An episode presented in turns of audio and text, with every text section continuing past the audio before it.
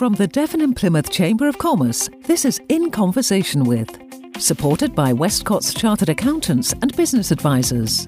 Presented by Stuart Elford and produced by Fresh Air Studios Plymouth.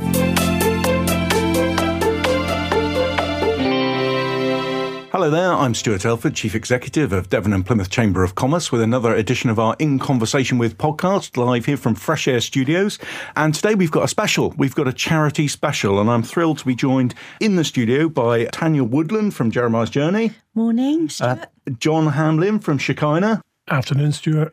And, oh. and Dwayne Morgan from Argyle Community Trust. Say goodnight. Hi, Stuart. I've sit on the fence. Good evening. Good evening. Don't worry, Stuart. People will listen to this at all times. So that means that we've covered all bases now. So it's good morning, good afternoon, good evening, and good night. And it, yes. That's that the, the Truman tr- Show. Truman yeah. Show. Yeah, in case I don't see you. Yeah, good morning. And if in case I don't see you, good afternoon, good evening, and good night.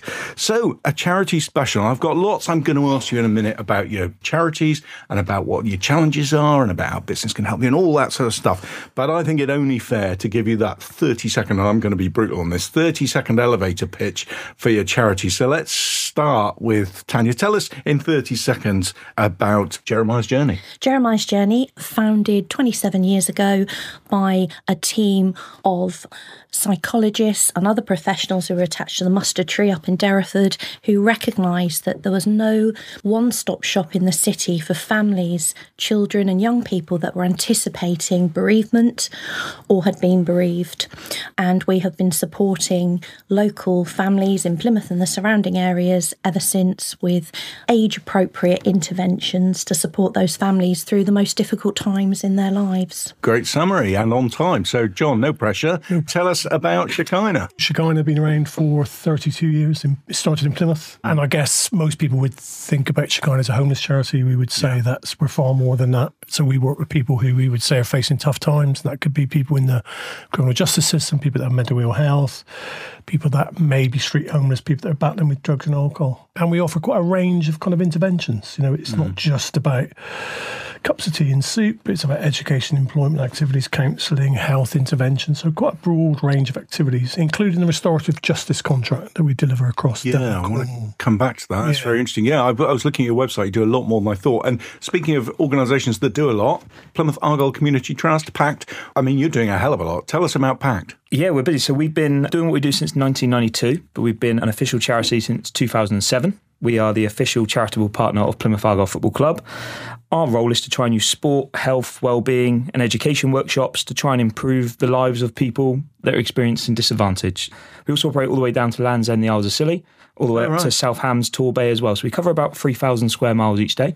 And we try and use a combination of sport, education and outreach to support those that can't traditionally access mainstream sport, whether it's through finances, whether it's through confidence, whether it's through language, whether it's through transport, you know, a whole wealth of barriers we try and overcome by bringing sport sessions right into the heart of the community. Brilliant. I mean, that's a big remit and a big task. I mean, you've all got big tasks. Are you guys in competition with each other? I mean, or do you just feel that there's space for all of these charities and you complement each other? How does that work? Or are you only in competition when you're fundraising, sort of sharp elbows at the table, you know? Well, I guess for me, I mean, I think as a charity, we're quite clear that it's not about competition. Mm. You know, it's about collaboration and complementing each other's activities. So I think, you know, it is about working in partnerships. If I look at all the funding bids that are kicking around at the moment, they're all about, they want partnership bids, partnership bids. Yeah, we're working in partnership. Same for you, I guess. Dwayne, I mean, you know, you couldn't deliver what you do without working in partnership, I guess, because of the sheer size and scale of what you're doing. Yeah, I think as a charity, we've had to overcome people's perception that we are football coaches, football teachers, football players, football fans, which is absolutely not the case. So um, working in partnerships with both other charities represented today and a much broader network of partners as well, it is about collaboration. It's a great point. You know, the funding applications are tighter. There's not as much money to get. Fundraising is incredibly tough. And therefore, you have to work collaboratively with the other charities to deliver some of the high quality and high impact outputs that you want to across the city. It's all about collaboration for us locally, absolutely. And I suppose the most obvious collaboration I would think about for Jeremiah's being bereavement would be with St Luke's Hospice. Do you work closely with I mean, certainly we do work with St Luke's on delivering sort of compassionate care type training out mm. into schools and to professionals working with families that are pre-bereavement or have been bereaved. Absolutely, I agree with both the guys. It is about collaboration and finding those partnerships that are meaningful. It's absolutely what funders are looking for. But I think there's a huge tension at the moment with local businesses and the current economic climate, and they only have so much to give. So you absolutely, from our perspective at Jeremiah's Journey, being a very small charity, mm. we run on two hundred fifty k a year, deliver all our services to beneficiaries of around two thousand. On that sort of numbers, we have to find the sweet spot. You know, we really have to find those businesses with somebody with empathy with what we do. As you say, a meaningful partnership, because I think businesses have, or certainly most businesses have moved on from just sort of having a pot of money that they can just give to charity. It's got to be meaningful. It's got to add something to the business. They've got to feel it fits with their values and so forth. And I was going to come on to challenges, so I want to ask you each in turn about your challenges, mm. but is the cost of living crisis affecting your an upturn in users of your service? I guess specifically, John, I'll ask you, because homelessness, big issue at the moment. You, you want to tackle that particular question about cost of living, but also the other challenges, and then we'll ask the others. Yeah, I mean, I mean, you know, homelessness is on the rise, and I think, you know, we need to be clear when we talk about homelessness. You know, rough sleeping is quite a small part of homelessness. I was going to ask you about that. That said, I, I looked at the figures this morning for July, and I think we saw eighty-three different individuals in the month of July, which is a bit of a kind of shocking figure. But certainly as a charity, we are seeing more people that in some cases are working, mm. that are at threat of losing tenancies or being evicted, landlords switching from landlords to Airbnbs. So I think we're seeing quite a massive impact on pressure on the charity from people that I think historically haven't been impacted around this word called homelessness. Yeah. You know, it was often a thing out there for people. We always thought a homeless yeah. meant you, as you say, you kind of winding on a bench or yeah, whatever, that's homeless. Where yeah. you're talking about families, about working people, about people who just through no fault of their own are suddenly have nowhere to live. And I guess as we speak, there'll be lots of people listening that are worried about their mortgages, rates going up, yeah. et cetera. So I think it's certainly, yeah, I think we're seeing it impacting across a far broader client base than we've ever historically kind of dealt with. And I guess to add to the other part of the question about the other kind of challenges, that in turn I think has, we are seeing people with far greater complex needs. So I think the pressure for people, complexity of need has gone up. We know that mental health services access to has gone down. Yep. Not a criticism of mental health services, that's a criticism of government I having cut and cut and cut and cut. So people that were getting services two, three years ago, no longer getting the services. So it's, to me, I keep saying this, Stuart, it's a bit of a perfect storm. And sadly, I look to the future and I can't see it getting any better for the next year or so. No, I completely agree. And, you know, I've said to you before, John, I think I've heard this thing that they say you're only two coincidences away from being homeless. Yeah, everyone thinks, you know, or a lot of people think, oh, I'm all secure, I'm yeah. fine, I've got a job, I've got this. But just a couple of things need to happen and suddenly your circumstances are very, very different. In the words of the lottery, it could be you. It could be you. It could, well, yeah. it could, you know. Mm-hmm. yeah. Absolutely. Uh, doing challenges for Paxton. John's raised a really good point in the sense of, you know, there's this perception that, you know, it's all about street sleeping, but actually it's a much more broader, complex community that we're trying to support at the moment, and our charity is exactly the same. So at the moment, you know, about twenty percent of our work includes a ball. eighty percent has had to diversify to meet the needs of local people and the communities that they're in.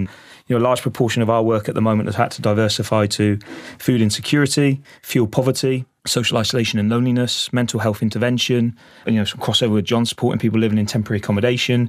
But we are traditionally trained or qualified teachers or football coaches. Mm. So unfortunately, there's not an increase in funding streams. There's not an increase in free C P D available per se.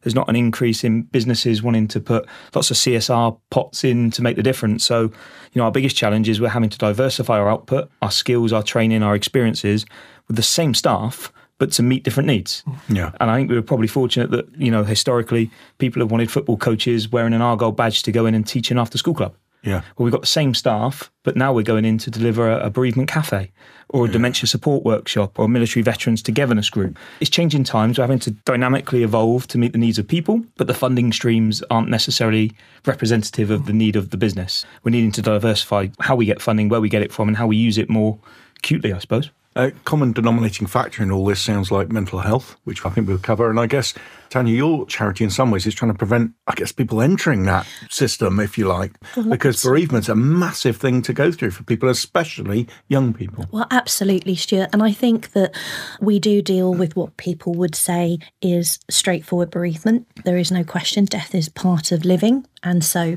ultimately some charities, you talk to their C E Os and they say, well, we want to put ourselves out of business. That'll never happen with Jeremiah's Journey. And some children and young people and families need support, because who can kind of weigh up what's been traumatic to one family versus another? But more and more what we have seen increasingly at Jeremiah's Journey is a rise in what is traumatic bereavements. Children getting up in the morning, coming down in the, finding that a parent has died overnight, mm. through that be drugs, alcoholism. And I think what we are at Jeremiah's Journey, and what we're very proud of, and our unique selling point, is we are specialists in traumatic bereavement. So that trauma piece, which meant we were able to respond so admirably. I wasn't with Keyham. The charity then, yeah. to the tragedy in Keyham, coming up to the two-year anniversary, just yeah. about to come up. I mean, you did an amazing job during that. And I was fortunate enough to sit on the panel that was looking at where the funding went as well after the Keyham tragedy. And some of the stories we're hearing were just awful. So, you know, but we were hearing great things about what your charity was doing to support people who went through that terrible, terrible trauma. And I was going to ask all of you, but particularly you, because it's very, I suppose, raw. How do you support the people who are doing the supporting? Because that must be tough as well if you're dealing as your job or part of your job dealing with these very traumatic things. Well, absolutely. And thank you for asking the question, because well-being is incredibly important. I mean, my role is in charity governance, operations, sort of fundraising, but I sit in an office and I hear the calls coming in, mm. and you can absolutely, you know, people are only human. It doesn't matter how highly trained they are. The impact for people working on the front line and our bereavement service specialists, you know, can be incredible. So we do have lots of things in place around their well-being, but most importantly, external and internal supervision, which is incredibly important for them, and peer-to-peer support, lots and lots of peer-to-peer support. And we have a great, what we call within our charity, great walk and talk. You know, if somebody just needs to say, phew. And where we're based, which is in between Lidl and Aldi, we're in the H Q building. We're not on a high street currently. That's mm. about to change, fingers crossed. Oh, okay. But people can come out there, you know, they can be down here in the wonderful sort of Royal William Yard or up onto the Hoe very quickly. Mm. And so it's kind of an unspoken policy. Somebody just needed to grab a walk, really important. Yeah, so remind me if I forget to come back to that exciting news about where you might be. I know, John, you've got exciting news about where you're going, but before we come on to that, I want to ask, so some of your staff working in situations, I suppose, could be unsafe, I want to say, or they're certainly working with people who are, I don't know how to word it politely, at an end of society where they might be violent offenders, they've got drug and alcohol problems. How do you ensure the safety, but also the well-being of your staff? Yeah, we were having this conversation the other day, and I think, you know, we have to keep reminding ourselves some of the kind of behaviours. And, you know, can I just say that for me, behaviour is linked to trauma. So behaviour is communication. So when somebody behaves in a way that the vast majority of people might observe and go, oh, that's just wrong. It may be wrong, but I'll be saying that person's communicating. And we know that ninety percent of the people that come to us is about childhood trauma. Right. So I guess we have to keep pinching ourselves sometimes that we nearly tolerate stuff. And then when we speak to other people about it, they go, wow. So I think we have to kind of say, actually, this isn't normal. Similarly, we have a lot of internal and external kind of supervision networks for people, because also we work with people that sadly die on mm. us, you know, drugs and alcohol. We know that, you know, drug-related deaths are still going up. So I think we have the internal, external mechanisms, and most importantly, it's about having fun. Now, I know that sounds a bit odd because we're talking about something quite difficult, but for us, it's absolutely about where we can grab some fun at work, even with the people that we're supporting, because, you know, mm. life is pretty heavy and difficult. So having fun, I think, is another key ingredient. Absolutely. And I mean, you've said a couple of things that resonate with me. I mean, just to say the fun bit, you know, the chamber staff came up and served a lunch. I mean, yeah. I know that's a very small, yeah. teeny thing of what you do, but what I noticed was the fun. And there were some very interesting characters we were serving lunch to who, who were quite colourful, but it was fun and it yeah. was an eye-opener for me. But that thing about communication, you're absolutely right. And I'd never thought of it I never heard it articulated like that, but I always remember thinking, you know, when I was a police officer, it was about the why. Why is someone behaving like that? And just because someone hasn't got an apparent right to behave in a certain way or an apparent right to feel how they feel, yeah. they feel it. Just because they shouldn't doesn't mean they don't. And I think that's really, really important. And I guess your charity, looking at Dwayne here, you're trying to prevent people going down this route in it ultimately, are you? I mean... Yeah, what we kind of, internal language, you know, almost a bit like a first response. You know, we're not a statutory service and no one's referred to us. We haven't got criteria of why we can or can't engage with people, like certain services, maybe a job centre or a food bank. You have to hit certain criterias or not, social prescribing as well. You know, we're a bit of a luxury in the sense of we're slightly different. We've got a U S P. We always kind of say we're not a police officer, we're not a housing officer, we're not a social worker, and we're not a teacher, but we're delivering a lot of those services informally through kind of sport, health, wellbeing and movement. So the beauty of our approach to being able to engage them is we're different. And similar to John, they're different. They're people first, service second. And there's not a script that we have to follow. There's not a set of questions that we need to ask. So we can come in very informally. And you're absolutely right. You know, a lot of our work at the moment, we're working in some of the most deprived estates in Plymouth. So in some cases, some of the most deprived estates in the U K, working with young people, like the guys have said, dealing with kind of adverse childhood experiences. So to try and support them before they turn to drugs and alcohol or crime and antisocial behaviour. A lot of people that have recently lost work but aren't quite on the cusp for certain benefits, you know, to go in and do some stuff around food support, around empowerment, around employability. Our job very much is to come in with a slightly different approach through the side, in which case there's a football badge and a sport background, and say, look, that's a common language. How can we engage you? And a good fruit door opening for you, I suppose, to say, you know, Argyle, I mean, you're on the rise. I mean, you're in the championship now. We're, we're on the rise. We, Come on, you Greens. And absolutely. All absolutely. We, we, is that helping you, the prominence of going up? Or it, is it... it does help. We can't hide away from the fact the success of the football club does have some kind of correlation to the success of the trust. We do receive some funding from the Premier League and the Football League. So some of our kind of core projects are kind of ring-fenced with your mm. Sky T V and your B T deals, so every time your Sky bill goes up, apologies, but some money does filter down to community sport. Well, so good to know. Yeah, I'm not anti a rise in Sky bill, but um you know, we can do stuff differently. We do a lot of programmes in partnership with great charities, and the one thing we're very keen that we don't do is duplicate.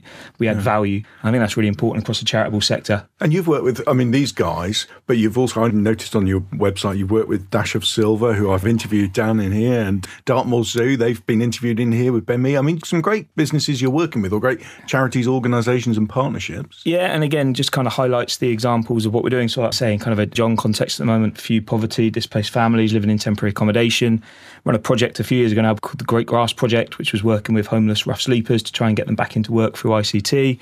Some stuff around trauma-informed approaches with Jeremiah's. We too worked with them on the Keyham tragedy, supporting local young people that were scared to come out of their houses to come and play community sport to stop that isolation and loneliness. Dasha Silver was more of a fundraising context. You know, we both had a unique in to the kind of male audience demographic. And Dartmoor Zoo, that was more around social prescribing, using green spaces and outdoor yeah. activity to try and improve people's health and well-being. Well, Ben was telling me an amazing story there about how just putting a plant on the desks of children taking exams is proven to up the mark they get. Isn't that incredible? So he was saying just getting people out into green spaces and what have you. Great organisations you're working with and doing a breadth and depth that seems to be huge. I mean, how many people do you employ to do all that? Because it seems like you must need hundreds and hundreds. Yeah, we've got, at the moment, we've got ninety-two full-time staff. We've got a bank of about one hundred fifty sessional staff or part-time staff, but that's covering anywhere from the Isles of Scilly, where we are at the moment, like I say, up to kind of the Torbay region. We go as far as kind of Bude and Holsworthy. We don't go any further because it's excess city territory, so there's a bit of a gentleman's agreement. I think with the exception of Norwich over in East Anglia, we cover the biggest geographical spread as a charitable trust. So um, yeah. we're really proud of that and engaged with the challenge. At the same time, the complexities of that make it quite a tough organisation to run. And I guess the other end of the scale, if you don't mind me saying, because you alluded to yourself, you're a small charity, Tanya, with just a couple of paid employees. Well, we actually had five point four full-time equivalent, seven of us, but as I say, so yeah, very, very small team, but supported admirably by just some phenomenal volunteers with yeah. the appropriate background. So people that have had backgrounds in children's mental health, they've worked within the C A M service, they might have been psychologists, they might have been teachers, as long as they've had a child youth development developmental background, mm. and they come to us and very kindly volunteer their time, subject to training, et cetera. And that helps us run our core programme. So three times a year, we run a seven-week group programme for younger children, for sort of teenagers and parents, the carers that have mm. been bereaved, and provide those appropriate sessions, but they're not prescriptive. You know, they can be made more individual to the children, youths and families that we're supporting at that time. And that's where our volunteer teams are absolutely crucial.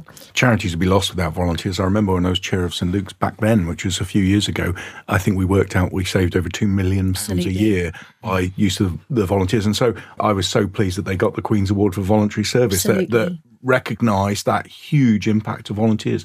And what about yourself, John? I mean, you're, I suppose, somewhere in the middle in terms of size, but do you have volunteers? Do you have challenges getting staff to work in that sort of environment? We have about sixty-five staff yeah, working across right. Plymouth, Torbay, and some of our contracts go Devon, Cornwall and the Isles of Scilly. Never leave the Isles of Scilly off. They always get upset when you do. Quite a big bank of volunteers. It's never something we kind of publicise, but probably fifty percent of the people that work for us are people that have formerly used services. Okay. So these are people that may be through the criminal justice system, maybe through drug alcohol treatment systems. That's good and bad, isn't it? Is that good in the sense they can totally relate, but does well, it give you challenges? I get challenges with staff, whether they're somebody that's used services or not used services. I often kind of think, you know, actually, the kind of client where it's easy bit, isn't it? So we don't actually have a problem recruiting, which is kind okay. of interesting. Mm. Can I just very quickly go back to something Please that, do, that, yeah. that I think was said earlier about being creative? And I think part of the problem for all three of of us will be that when you're talking to funders, funders have a very clear prescriptive view of what you should be doing, which in my view, and I've got to be careful saying this, doesn't often relate to what we know needs to be done. They will have, you know, we'll give you ten pounds, John, because we want you to deliver these outcomes. And you kind of go, wow, but actually the people I support don't want those outcomes. They want those outcomes. So mm. part of our issue is it sometimes feels that funders are always looking for the next new thing. And what I would say for all of us, without speaking on behalf of people, is that just kind of fund us for what we do. And there's one or two of the big funders have taken that approach now, saying no outcomes, no outputs, here's a pot of money, go and do something for two years and come back, report, take the loan. Yeah. And I think sure, that's, sure, that's yeah. what you've done. And Tanya, you were clearly yeah. vigorously agreeing there. Yeah. Well, absolutely, because I think that for Jeremiah's Journey, we've been doing this an incredibly long time. It's incredibly well-researched. Some phenomenal, very clever people have written paper after paper. It's proven that our formula works. Mm. Families tell us it works. The outcomes are exceptional. And adults that have been through our services of children are now volunteering with us. They've become mm. ambassadors with us, so we know that it's tried and tested. But I absolutely agree with John. You know, the bottom line is that funders want you to be bringing them a new pilot project. Yeah. What are you doing differently? And actually, yeah. what we need is to fund our what, core what service. Yeah, yeah, we have this with government funding for business support. Some great edict comes down from high about how to deliver business support. And thought nobody asked me what business wants. I'd rather someone actually ask me than decide. Is you find the same with yourself? Completely agree. It's a great point. We get some quite large national scale funding pot for our position within the kind of football league network. But again, they come with really rigid, quite structured K P Is that quite simply a lot of the time are kind of empirical, numerical, where you can tick a few registers and say you've done a great job, but you haven't. We can't infer that. And there needs to be a much deeper process to allow us to do our thing. And we quite often get a pot of funding with a criteria. But unless you live in London or Manchester or Liverpool, the youth crime or antisocial behaviour or trends of behaviour or exploitation levels Very are completely different. different down here. Yeah, yeah. You know, you can go from one of the projects we run in Stonehouse, it's a completely different young person, to the antisocial behaviour project we run in Plimpton. Mm. Yeah. And that's eight miles. Yeah, you know, absolutely. So to have national funders can be a real positive to a charity, and yeah. we benefit from that. At the same time, we need to have that ownership and autonomy to set hyper-local yeah. criteria. Yeah. That's how we're going to get success. Yeah, absolutely. Everyone understands you've got to be answerable for the money you're given. You've mm. got to show impact, but it's that ability to show it in a broader way than just a, as you say, a tick the box, you've met a certain criteria. The conversation will continue, but first, Chamber Chief's quickfire questions. Hello there and welcome back to another Chamber Chief's Quickfire Questions, where I meet one of our members and have a very quick chat before interrogating them at speed with rapid-fire questions over two minutes. And I'm delighted today to be joined by Emily Pearson. Come in, Emily. Hi. Hey, thanks for having me. That's all right. Now, Emily is, I have to say, one of the directors of Devon and Plymouth Chamber, which has just made me realise that I can't be too unkind to you, because technically I think you're probably my boss. But also, your role is changing, isn't it? So you're currently head of business engagement at South Devon College. And where are you off to? Yeah, so I'm off to join Pennon Group, so South West Water, to become their apprenticeship manager. So it's very exciting. So what's your job going to be? Well, I mean, what, I know obviously you've just given us the title, but what does that mean? What you want to do? Well, I'll be leading on all of their sort of apprenticeship programmes across the whole organisation, supporting them with putting existing employees on apprenticeship programmes that are suited to them, and also recruiting new employees onto apprenticeships to support them build their workforce. So it's very exciting. They want to have a really robust, skilled workforce for the future, and they've got a really ambitious target to meet as well. So they're very, very much committed to training, development, and more specifically at the apprenticeship programmes that are available. And who better to deliver it than you? Thanks. No pressure. Right.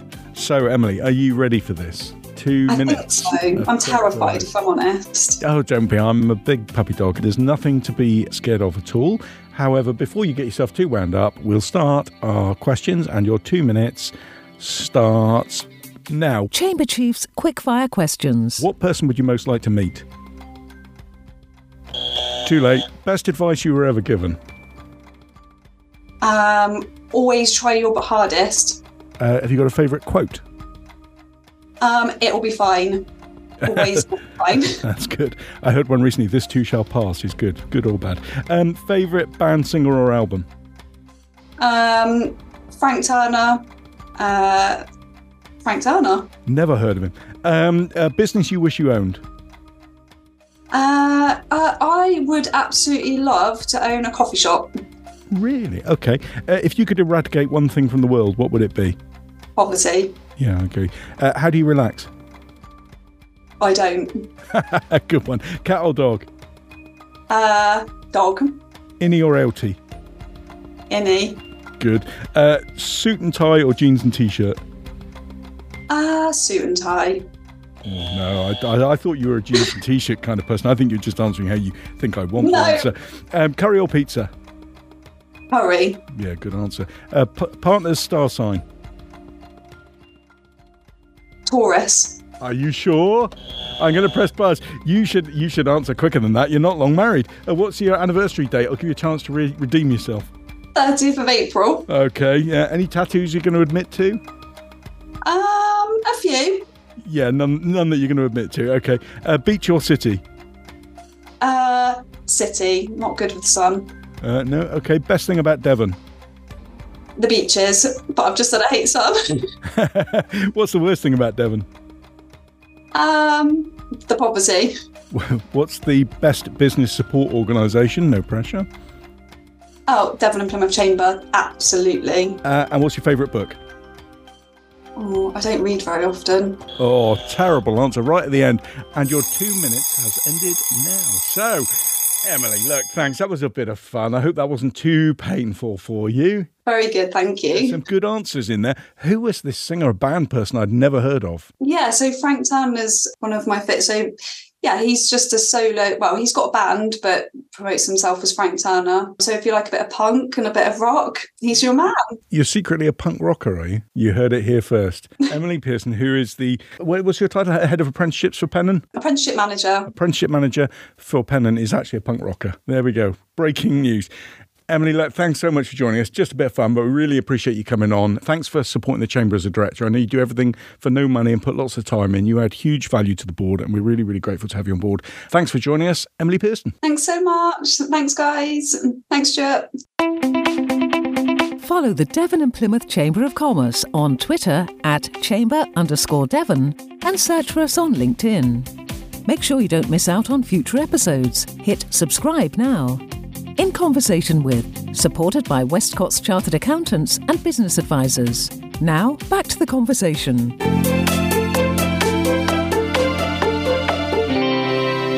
So if we're talking about impact, some success stories, I guess. And I'm sorry, John, I'm racking my brains to think of a story you told about a guy who was in prison and was going to be asked by a lady, a very posh lady, about what he did. And was it about running a laundry or something? So a short version of this story is that we were on the stand at the Chelsea Flower Show. So we were involved with the Eden Project doing a stand, and we did some grow and work for them in Torbay. And I was asked to go to the V I P day. Yeah. The day before it officially opens to all the public, to get all these very posh people coming around. And I was with this guy who was on release from Wandsworth Prison, temporary licence. And he kind of said to me, what am I going to say if somebody says, what do I do? And I said, look, you can say what you want. I'm not going to think any less of you. Mm. Anyway, eggs are eggs. This lady came and said, what do you do? And he said, uh, I work in a laundry, which I thought was a great answer, because if you know the prison system, he works yeah. in a laundry. And I thought he's got at that one. But she carried on, and she kind of asked him a load of other kind of questions about, oh, the, she seemed to get very excited about laundries for some reason, and said that the one that she used was a national chain. Was his a national chain? And he said, yeah, yeah, I guess you could say so, which it would be. Prison system's yeah. national chain. And, and eventually she asked him the name of the laundrette, and he kind of said, H M P Wandsworth. There was this magical moment through all that that I could nearly see her processing what you just said. Yeah. And they ended up having a conversation for five or ten minutes afterwards. And then she came back to me and kind of said, do you know what? She said, first time I met somebody in the prison system, yeah. and you know what I've learned is that good people make bad choices. Yeah. And that to me was just beautiful. It was a beautiful yeah. moment, but funny at, at the same time. Well, quite. And I did want to kind of get the funny bit yeah. out of it, but I also wanted to get, there's some great stuff being done, and you get some successes. You must all have little bits from your own charities where you think, oh, that was a moment where I just feel like we really achieved something, where you got a, a bit of joy out of it. Absolutely. And I think for us, very succinctly, a young lady who came through our service at seven years old, bereaved by the suicide of her dad, ended up being on our staff team. So she was so inspired by the work and yeah. the programme that she'd come through, so inspired by one of our co-founders, Professor Jackie Stedman, who still volunteers for us, incredibly yeah. active now. She's still a trustee, volunteers with us every Wednesday. And she remembered everything, the programme she'd been through as a child, and actually come onto our staff's team as an assistant psychologist, worked with us for a couple of years, and is now doing a doctorate in psychology at Plymouth University. Brilliant. And credits Jeremiah's Journey with, you know, stabilising her during that childhood period. So that for us is magical. And to hear her speak now, and, you know, we have many stories like that, but I guess that is one of the most sort of poignant, if you like. Wonderful. And Dwayne, you must have a whole host of them, but you've we got have. something that stands out in your mind, a moment where you thought this is really making a difference? Yeah, I suppose one thing, you know, during the pandemic, we all had to diversify what we did, and you had to try and work out where you sat in different cliques or business bubbles. And, you know, it was during the pandemic that we kind of shut down coaching football and started to deal with food poverty and food insecurity, as, as many charities did, you know, as a way of kind of overcoming furlough and so on. And um, when we started to operate in that space, there was always a, I'm not going to say a stigma, but there was maybe a bit of a perception that what's a football club doing in this space? What does a football mm. club know about food insecurity or food poverty? But in partnership with Ginsters, we of course launched Project thirty-five. We had to report back last week how year one went, and we churned out about forty thousand lunches. We've done about four and a half thousand lunches to families living in temporary accommodation across the city. one hundred eighty local people sign up to be a pledger, pledge thirty-five hours of the year to help in local food banks. And we've supported about three and a half thousand children access free sport across the city. So that for us has impacted so many people, but one person who was a beneficiary of some of the food support is now spending about fifteen to twenty hours a week supporting us to support others, which is just an amazing journey. So just remind us, Project thirty-five, why is it called that? Well, thirty-five percent of children experiencing daily poverty across Plymouth. So we work with Plymouth children in poverty to kind of ring fence or sound that out. But actually what we did find out was that was actually out of date pre-pandemic, pre-Brexit, pre-cost of living. So, you know, and like John said, the perfect storm is coming. I'd like to think them figures are probably closer to Project forty-five, you know, maybe even more. We're really grateful for Ginsters to allow us to be in that space, but I think that just shows the synergy and the need for collaboration, because temporary accommodation, trauma-informed approach, that's just in this room today. There's hundreds of other charities that do some great work in the city, but I suppose we might get to it, but in terms of a, what does utopia look like? Yeah. A Devon chamber for charities, you know, where you actually get time to all sit in a room and actually hear what other people are doing and how that's impacting. And that may exist, you know, there's a cost of living task force, and there's a children in poverty network, and there's a food alliance, but just having time to come away from oh, your desk. And it's honestly on my list. I would love to help host and facilitate something where you can all share best practice. I mean, I'm resource limited, but I'll pick that up with you afterwards, because it's something I would love to do very much. I was always a big fan of sharing best practice. You know, peer networks are proven to make businesses more successful, so why wouldn't they charities? And in fact, a little plug for the Chamber here, if you're a member of the Chamber, you're three and a half times more likely to survive in business than if you're not, because you're a member of a peer network. You've got a support mm. network around you. So yeah, I'll pick that up with you after this podcast, because absolutely we should be sharing all that best practice. I, I mean, I guess so, going back to my earlier point, the part of the reason my observation of twenty odd years at Shekinah is that why we don't share is because historically funders have developed this culture of competition. So when Dwayne stands up and says something, I might be sitting there thinking, hmm, that's a good idea, I might put that in my bid. So I think in some respects for a lot of charities there's been quite a lot of protectionism around this mm. stuff. But you can work on it with him then. Yeah, no, absolutely, absolutely, because I think it's absolutely about sharing it, you know, yeah. absolutely. I've got to tell you, it just reminds me of a little moment. Well, you were talking about moments in your charity. We, when I was chair of St Luke's Hospice, we, you know, were nominated for a Queen's Award for voluntary service, and the assessor, who's a deputy lieutenant, came and sort of examined us, and he turned up, and he wouldn't mind me telling you this, he had a stinking cold, he was in a probably a pretty foul mood, it was piddling with rain, and we're showing him around, and I'm thinking, oh, this, you know, couldn't go off to a worse start. And then there was a young lady there who was volunteering from Africa who had no money at all. And she had found out that one of the patients, it was his birthday and he'd had no cards. So she walked five miles to get to a shop, to get a card and come back and give it to him. And she was telling this story to the assessor, and I saw him start crying, and I thought, well, if we don't get a Q A V S now, we failed miserably. You know, it was a really moving moment. Sorry, Dwayne, I cut across you. You were going to say something about collaboration and, and work, I, I, I think. Yeah, I think it's certainly got better. You know, yeah. I think one thing, if, if you have to reflect back on the, the pandemic, you know, and the current cost of living crisis, it has encouraged or forced people to work closer together. I always get embarrassed when I come on stuff like this, because I've been sat next to John for twenty minutes and there's already stuff in my head where I feel so guilty because how have we not engaged about that already? Yeah. We do some stuff around restorative justice in H M P Dartmoor and H M P Channing's Wood, but I'm not completely aware of John's service of how we can refer and mentor them when they're out in the yeah. community. And I always feel so guilty when I leave, because although we try not to work in this professional football silo, at times resource, time, yeah. K P Is, you end up doing. And I think coming back to that Chamber of Charities, yeah. you know, that conversation that's happened in twenty minutes will potentially lead to a further collaboration moving forward. So that only helps that non-competitive kind of... Yeah. Definitely. And the, the time to have blue sky, the time to ask what you're doing. Mm. I remember we were looking at, uh, again, I'm sorry to reference St Luke's again, but I just, because of my experience there, we were looking at end-of-life care, obviously, and Live Well were working in that space. And we, myself and the chair of the time, Duncan Carroll, kept saying we should get our charities together. And of course they were slightly cautious about, well, what are you doing? And there was a bit of holding cards close to a chest. So we got the senior management teams are both in the room and just said, go round the table and just tell us what your challenges are. We didn't get all the way around the table before people were saying, but we can help you, we're doing that. And then the direct result of that meeting, Live Well and St Luke's partnered to deliver all end-of-life care in the locality. Mm. Well, isn't that fantastic? And by just getting in a room and talking. So we will pick up this collaborative piece.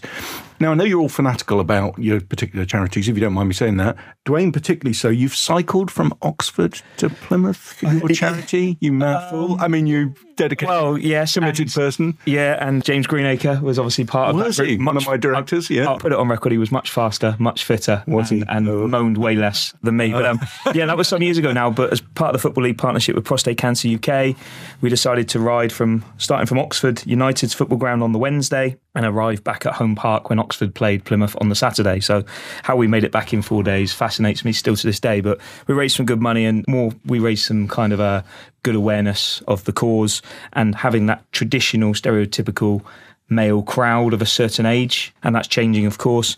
It was great just to raise awareness and showcase what a football club and a local charity can do to, you know, encourage people to get checked out.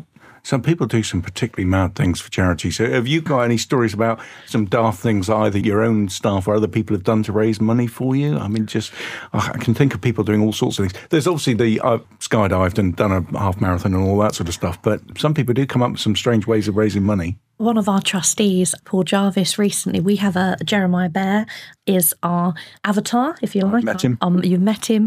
And that was, Jeremiah was the subject of a book that was written by one of our founders, Doctor Sheila Cassidy, who was also founder of St Luke's. Founder of St Luke's. Yeah. And that book was written around a family of bears, and it was really to help the nursing staff of people facing the end of their life, help children and families and sort of understand what was going on. So in a nutshell, Jeremiah's still around today.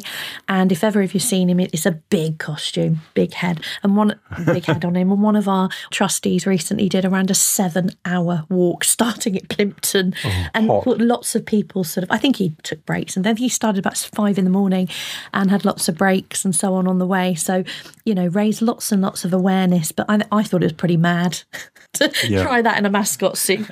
Yeah, so I did a Fastnet Yacht Race back oh, in yeah. twenty eleven. And we got the boat with the Shekinah logos up the side. So Fastnet Yacht Races are from Cowes up around the Fastnet and back to Plymouth then, six hundred miles. Yeah. That was a kind of tough old kind of... It's uh, a tough race. I mean, it was a documentary race on last night. I did watch it with interest, yeah. Was it seventy-nine? The, seventy-nine. The total disaster, twenty-one people died. It was awful. Yeah, yeah. I know somebody who was in that race. Yeah. It was grim.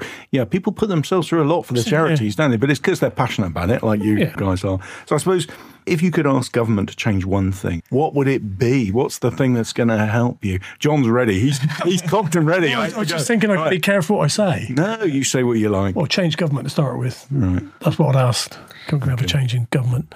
And, and I guess for any new government coming in, there's something about, let's stop playing politics with the big ticket issues, you know, we, whether it's child poverty, whether it's housing, whether it's health.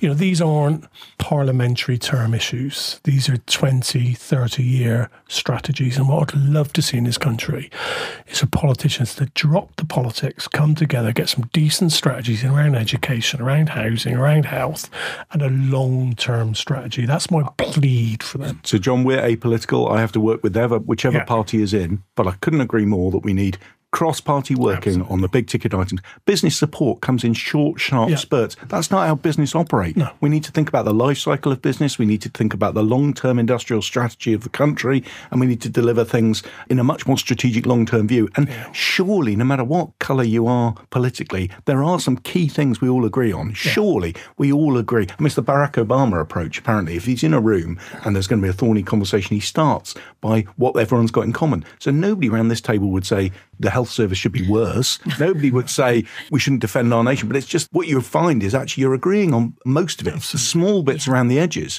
So we should agree on that. So apart from John's, anything from you guys about what would you change? What's the big change? I mean, we would certainly like, you know, longer term investments and trust into delivering a longer kind of behaviour change approach to community provision. So there's examples where we've had pots of funding in the past, which we're great, we're a charity, we need funding, so we're never going to turn one down. But, you know, a twelve-week funded project to support a young person back into work. Well, if you think about the ACEs and the traumatic experience and the chaotic life, it could take this particular young person twelve weeks to tell me his name or to trust me to allow him to make him a coffee. Yeah. So, you know, when we're talking about high impact, high quality community provision, whether that's using sport, whether it's using food, whether it's using psychology or whatever, you know, there needs to be a commitment that these projects are three years, five years funded. Absolutely. You know, it, it could take three years to get someone to come out their shell and really buy into the project. Well, by that time, you're writing your summative report and saying, cheers, now we need to go and find a new funder. It doesn't Absolutely. Make any sense. And from a government point of view, I found this a lot, that the person that writes the cheque isn't always the person who it's affecting, if you see what I mean, the budget Absolutely. Of the person it's affecting.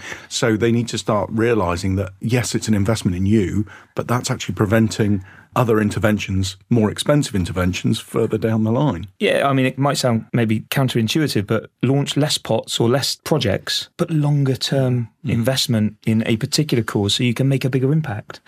Okay, and Tanya? I think just very quickly for us, and to be specific around sort of our service delivery, we would like to see the government invest more in schools in terms of more understanding for teachers and peer-to-peer support in schools around bereavement. One child in every U K classroom has been bereaved of a sibling or a parent. That's national stats. The statistic is one in every twenty-nine wow. children. So that's one in every U K classroom.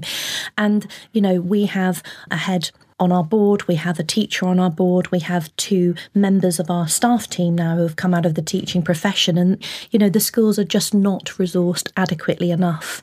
Mm. And some teachers are incredibly good, they're incredibly intuitive, but actually we know that with some proper structured intervention with these children, you know, the outcomes later in life for them can be changed. And this comes down, I guess, again, to that thing about what you're marked on. So if a school's marked on its Ofsted report on its grades, Absolutely. That's one thing. And I understand why they then put resource into that. Yeah. But you need to give flexibility to deliver something actually meaningful. Well, absolutely. And I think just again, very quickly, if you think about last year there were two youths that died by suicide in very, very quick succession, you know, and the impact on a school for that is just absolutely phenomenal. Yeah. And there just needs to be better funding so a task force can be enabled. I mean, of course we dive straight in, and there are other organisations that do too, but that isn't particularly structured. That's just a heartfelt response and the right response. Mm. But I'd really like to see that on the government agenda.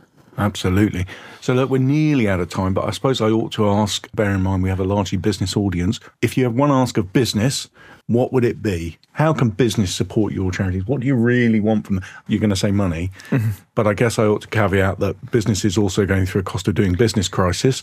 What else can they do, I suppose? For us, yes, of course. As a charity, we like the idea of cash is king and some yeah. C S R money. There must be a business with some C S R that will allow us to go and do some of our stuff. But for us, really, we'd like some charitable funding, but also the business to buy into volunteering and seeing it spent. I think the time of a large corporate dumping fifty thousand pounds worth of C S R budget and then just saying, come and see us in twelve months yeah. is good, but it's not great. We want that business to be part of that journey with us. We want mm. staff to come and see the impact. We want them to come and do Be Kind days or volunteering days. We want them to come and help us with our monitoring and evaluation. We want them to share knowledge.